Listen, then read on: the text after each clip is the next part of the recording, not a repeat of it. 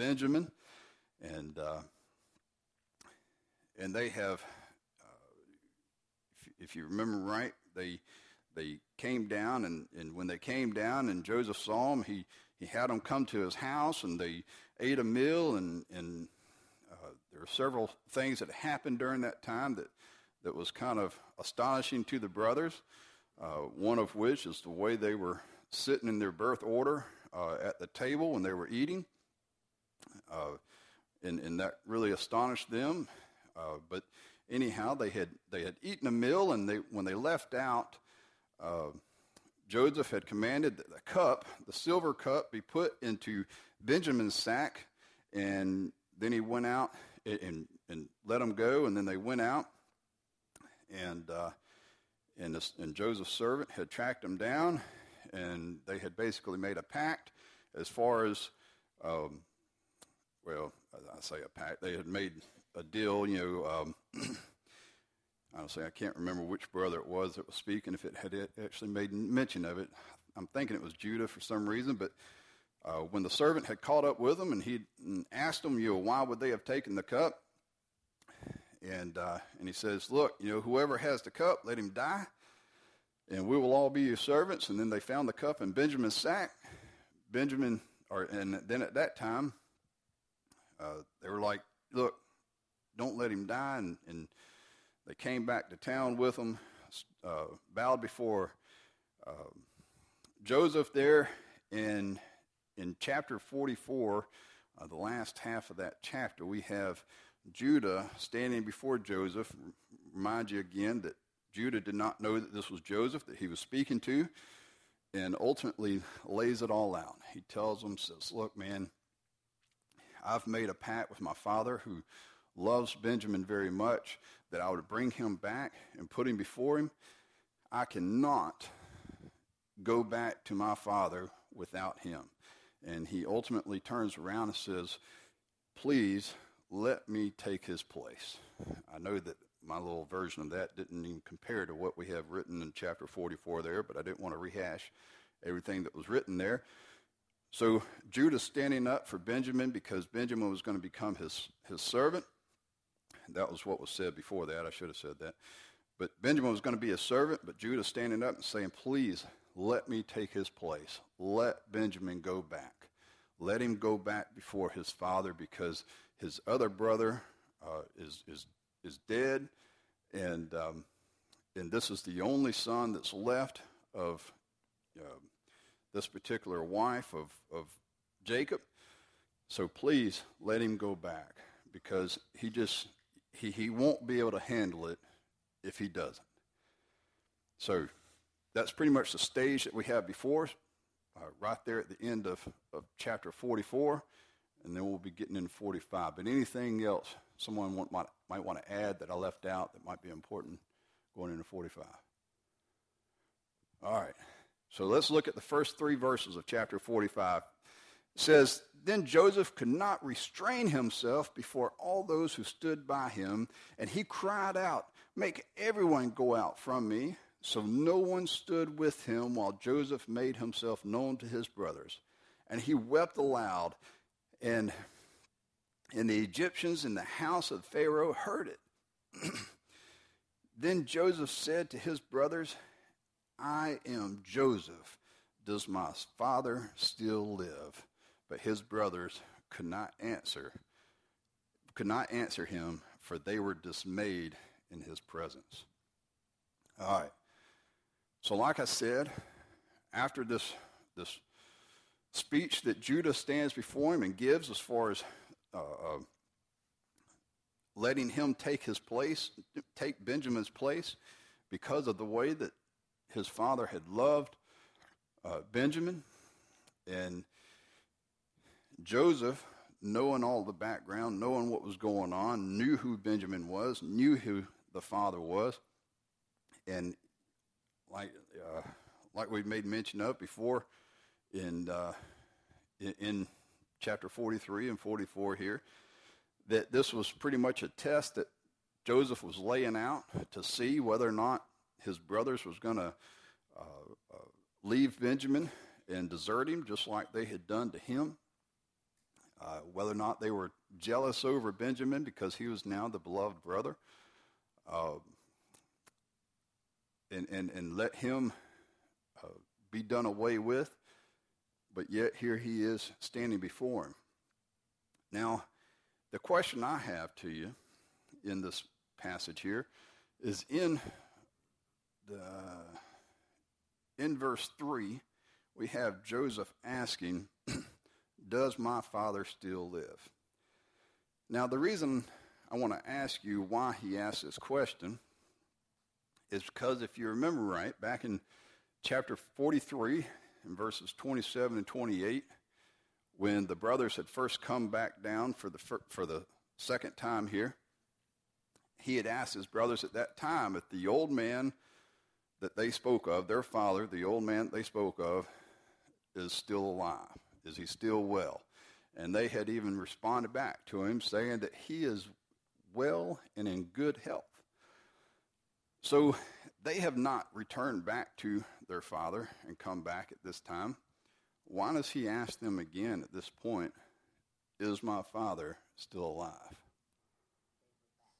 Well, this was, he'd asked since they've been back the second time, and they hadn't returned back home yet. So they wouldn't have had any kind of new report. They wouldn't have had any kind of information to go along with it. Uh, do you have something, Frank?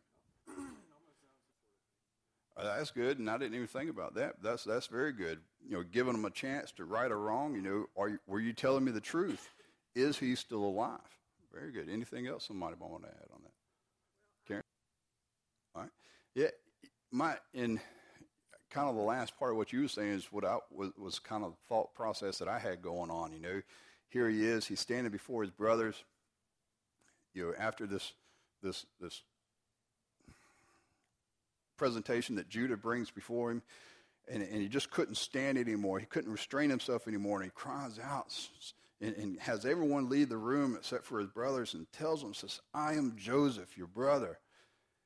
Is my father still alive? You know, before he was asking, the old man, you know, your father that you spoke of, he's still alive. Like, yeah, he's alive and well. And, and now it's, you know, I'm your brother. Is my father still alive? You know, this is, this is going, this has changed from, you know, it, how's that old man over there that you, that you, you know, that you call your father? Is he, is he still alive over there? To, this is my father as well. Is he still alive? But I mean, I'm not trying to take away from what Frank was saying. That was very good, and I didn't think about that aspect either. Um, but uh, but that was kind of the thought that I had going on. Um, and then at the end there of chapter of verse three, it says, "But his brothers could not answer, uh, for they were uh, dismayed in his presence." What do you think? Might have been going on in their heads as far as, you know, why they were just sitting, standing there speechless. Jeremy. I think part of it could be that they're still trying to figure out is this really the case? Is he really Joseph? How can this person that we sold into slavery over 20 years ago be second in command of over all Egypt? As uh, Jeremy made mention a couple, I can't remember how long ago it was, maybe a couple weeks ago, or whatever it was. You know, when you sit there and think about it, this was not something that would happen, period. If it wasn't for God having his hand in it, this would not be happening. You know, a, a servant would not be put up into second command of over Egypt. You know, and so in their minds, like, no, this can't be Joseph. You know, I'm, I can just imagine them staring at him and thinking that. And then, as Julie was saying, you know, in, in some aspect, man, but if it is, oh, what is going to happen? What, what is going to become of us at this point in time? You know, and, and I also wonder if maybe some of the dots started connecting in their minds. You know, oh, man, when we were sitting there eating dinner, we were sitting in line of birth order. maybe that's why he. So maybe this is Joseph. You know, because he knew this. You know, he gave he gave I can't remember 100%. I won't say it was five times the amount of food to, to Benjamin. You know, that would have been his real brother. Maybe, man, maybe this is Joseph. You know, and, and in my head, I can just see him just sitting there trying to connect all the dots and think, could this really be him? And, and part of the reason why I think that's what it's about to be said in the next couple of verses here. But absolutely, I think there's a, a certain amount of fear, a certain amount of confusion, trying to put everything together and make sure they're not, you know, that he's not just lying to them and, and somehow know Joseph and, and somehow another know that that's who they were. I don't know. But I can just imagine all the confusion, confusion and fear that's going on in their minds at this point in time. Anything else, though, before we keep going? All right, let's look at the next uh, few verses here. Starting in verse 4, it says, And Joseph said to his brothers, Please come near to me. So they came near. Then he said, I am Joseph, your brother, whom you sold into Egypt. But now do not therefore be grieved or angry with yourselves because you sold me here. For God sent me before you to preserve life. For these two years, the famine has been in, in the land, and there are still five years in which there will neither be plowing nor harvesting. and God sent me before you to preserve a posterity uh, for you in the earth and to save your lives by a great deliverance. So now it so now it was not you who sent me here, but God, and he has made me a father to Pharaoh and Lord of all his house, and a ruler throughout all the land of Egypt. So as they're standing there contemplating all these things, Joseph turns to him and says, Listen, I'm Joseph. I'm your brother whom you sold into Egypt. Now, bearing in the back of your minds, this is probably the first time Benjamin has heard this. Benjamin's standing there and he says, You sold me into Egypt. Benjamin wasn't, wasn't there uh, when Joseph went to check on on the other brothers. At least, not that I know of, not that I can think of. I would imagine Benjamin, because he's younger than Joseph, would have been sitting there at the house as well. but it's very possible this was the first time Benjamin would have ever known what had happened to his brother Joseph. And he says, You sold me into Egypt. Uh, and once again, I think this is just kind of proving to them, I'm Joseph. I'm your brother. This is what you did to me. This is why I'm here. But then he gives them comfort because in starting in verse 5, he tells them, Don't worry about that. Don't worry about what you did to me. Don't worry about how everything fallen into place because it was God. God has done this. God sent me here. God put me in this position because of what's happening right now. And then uh, another first time for the brothers is, uh, as far as we know, this is the first time that they have ever heard about what is happening as far as these seven years of famine that's going on. And he tells them, says, and here we have a at least some kind of a timeline that we're in the second year of, of this famine but yet there's going to be five more still to come. So the brothers have now learned that there's going to be a total of seven years of famine here. Um, and then Joseph goes on to explain to them how how much of a, or how high up in the in the rankings he's become, uh, being second command of all of Egypt. Anything somebody would want to add to that or make comment on? Yes, Jim? Absolutely. And, and continuing on with that, that mindset as far as how that Jacob didn't use that opportunity to, to, to, to, to punish his brothers for what they have done, but yet to look at it in the providence of God and how that he had, yes, he went through some harsh things, uh, went through some, even some um,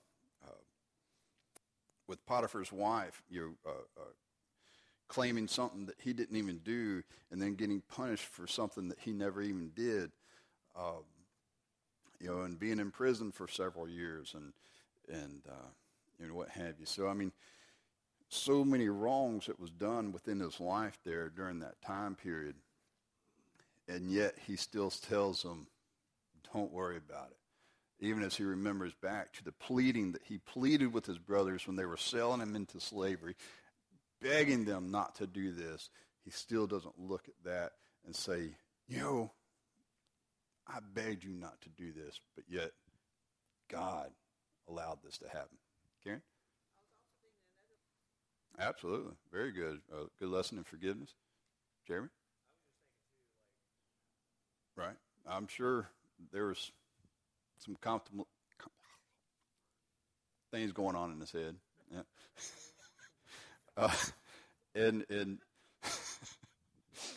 but and I think we can see really in between the lines here from the first time that he saw his brothers, him kind of drawing out a plan to what's going to happen to the second time, and that's where we're seeing everything come into place. You know, as far as setting the stage for what we have going on, especially back in chapter 44, setting that stage to see how his brothers are going to react, see what they're going to do with Benjamin, and, and even planning for what would happen if everything fell into place is what we'll see later on. But anything else? Very good comments. Thank you. All right. Well, let's look at the next set, starting in verse 9. says, Hurry and go, go to my father and say to him, Thus says your son Joseph, God has made me Lord of all Egypt. Come down to me, do not tarry. You shall dwell in the land of Goshen, uh, land, in the land of Goshen, and you shall be near me, you and your children and your children's children, your flocks and your herds and all that you have. There I will provide for you, lest you and your household and all that you have come to poverty, for there are still five years of famine. All right, so Joseph tells his brothers, says, Go back to my father and tell him that I still live. Tell him that I, where I'm at, what, how, what position I, I hold here in Egypt and tell him to come down and to, and to dwell in the land of Goshen. The reason why I said what I said a minute ago as far as planning out what might happen you know, uh, after he gives his brothers his test here, in a sense, is because, and I don't know this for a fact, but I think it's, it's possible that he might have even spoke to the Pharaoh about uh, this and even spoke to him about giving them the land of Goshen. Um, now I know in hmm, I think it's 47, uh, it'll talk about how that it might be the end of 46. I can't remember now, but anyhow, Joseph talking to his brothers in, pre- in preparation to go and meet the Pharaoh, uh, tells them certain things so that he might say uh, to go and dwell in the land of Goshen. But um, and I mean, maybe that's all providential, but I feel like there might have been discussions in between Joseph and Pharaoh uh, as far as taking over this land or you know, having the land of Goshen uh, for them to to uh, to have their flocks there and things, and and there's reasons for that, and we'll get to that in a later chapter. But um,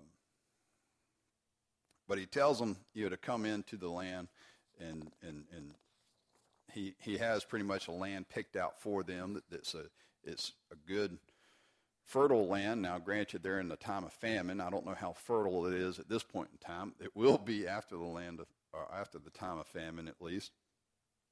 But there's also a uh, a sense that that they may be come to poverty over just trying to afford to feed themselves and keep everything up up in good health uh, over the next five years uh, to to because of the famine. Uh, if you look in verse 11, it makes mention of that. Now, I don't know if that's just written to kind of make them think that, you know, you'll be spending a lot of money, you know, so be careful, you know, come on back, whatever. I don't know. But, um, but it makes me wonder if, if nothing else, it's at least uh, putting out there of how severe this famine is going to continue to be because you will not be growing any kind of crops. You will not be reaping anything this is going to be harsh and you're going to have to spend money ultimately to, to get food. But come here and we'll take care of you. That's what I'm trying to get out. Anything else, though, on that? It is. And Jim, you can correct me if I'm wrong in this, but I had read, and I didn't point this out because I wasn't real confident, but I had read that this is almost like a, um, a, a religious leader in the house of Pharaoh, if you would. Okay, a, a, father over the land then is more so, or a chief over the land uh, is more so what's being described there. Uh, anything else so before we keep going? All right, picking up verse 12. and behold, uh, your eyes and the eyes of my brother Benjamin see that it is my mouth that speaks to you. So you shall tell my father of all my glory in Egypt, and you shall, and, and of all that you have seen, and you shall hurry and bring my father down here. Then he fell on then he fell on his brother's and on his brother Benjamin's neck and wept, and Benjamin wept on his neck. Uh, moreover, he kissed all his brothers and wept over them and after that, his brothers talked with him. There's something interesting there in, in verse 12 that I find, and I, and I might be making more of this than what uh, there needs to be. But I find it interesting in the way that he says, And behold, your eyes and the eyes of my brother Benjamin, and see that it is my mouth that speaks to you like I said, I might be making more of this than what needs to be there, but it makes me wonder if Rachel, which would have been their mother, had a particular uh, uh, gene as far as to her eyes went that she passed down to Benjamin and himself, and he's com- you know making the comparison as far as look at your eyes, you know, your eyes are different colors than my eyes and Benjamin's eyes. Now, like I said, I could be making more of that than what needs to be there. It could just be that he's saying, Look at my eyes, look at my mouth. It is me. You know, these are my features. You know, your eyes and your mouth typically don't really change. Uh, I've been told, I don't know if it's true or not, but your eyes never grow. Is that right? I don't know. Yeah. Maybe it's just a wise tale. Eh, whatever. But um, and it could be that he's just making the comment as far as your eyes go there. I try to do a little bit of back study on that. I couldn't find anything to back me up as far as you know, the color of the eyes or anything else, but just throwing that out there. Yes, Jim? All right, eye to eye without a go-between, without an interpreter, an interpreter, uh, because he is speaking their language. If you remember back, mm, forty-three, I think it was. I, the the chapters start to blur in my mind as I keep going, but uh, it speaks of how that Joseph spoke to them through an interpreter um, because of, um, and and that was just a whole other reason on why his brothers didn't know who he was. It might have been before 43. It might have been the first time. 42. All right, 40, 42, 23 is when it speaks of how that Joseph spoke to them uh, through an interpreter. That's very good. Anything else? Well, real quick, we've got a couple minutes left. I can get through the next few verses here. In verse 16, going down through verse 20, it says, Now the report of it was heard in Pharaoh's house, saying, Joseph's brothers have come. so it pleased Pharaoh and his servants well. And Pharaoh said to Joseph, Say to your brothers, do this. uh, load your animals and depart and go to the land go to the land of Canaan. Uh, bring your father and your households and come to me. I will give you the best of the land of Egypt, and you will eat the fat of the land. uh, now you are commanded do this take carts out of the land of Egypt for your little ones and your wives. Uh, bring your father and come. Also, do not be concerned about your goods, for the best of the of the land of Egypt is yours. So here we have uh, the report coming to Pharaoh as far as what was what was going on, uh, how the brothers were, how that his brothers were here, and and so Pharaoh, you're being grateful for what all Joseph has done for them. Uh, tells them says, "Go get them." and, and he commands them to take the carts. Um, and as we'll see uh, later on in this chapter, that uh, seeing the carts along with the, all the goods that Joseph sends with them is a big uh, pivotal moment as far as Joseph, or not Joseph, Jacob, uh, believing that Joseph is still alive. So, but he commands them to take carts, uh, which a little side note of information uh, if, if, memory serves me correct, this is the first time we read of any types of carts uh, in the Bible being used. But I guess you can consider it as like a the first U-Haul trailers uh, being used. So here we have U-Haul and uh, back in the Bible time. But but anyhow, um, Pharaoh tells them to take carts so that they can bring their wives and, and the little ones back uh, due to the, the journey but any thoughts or comments, though? Our time is up.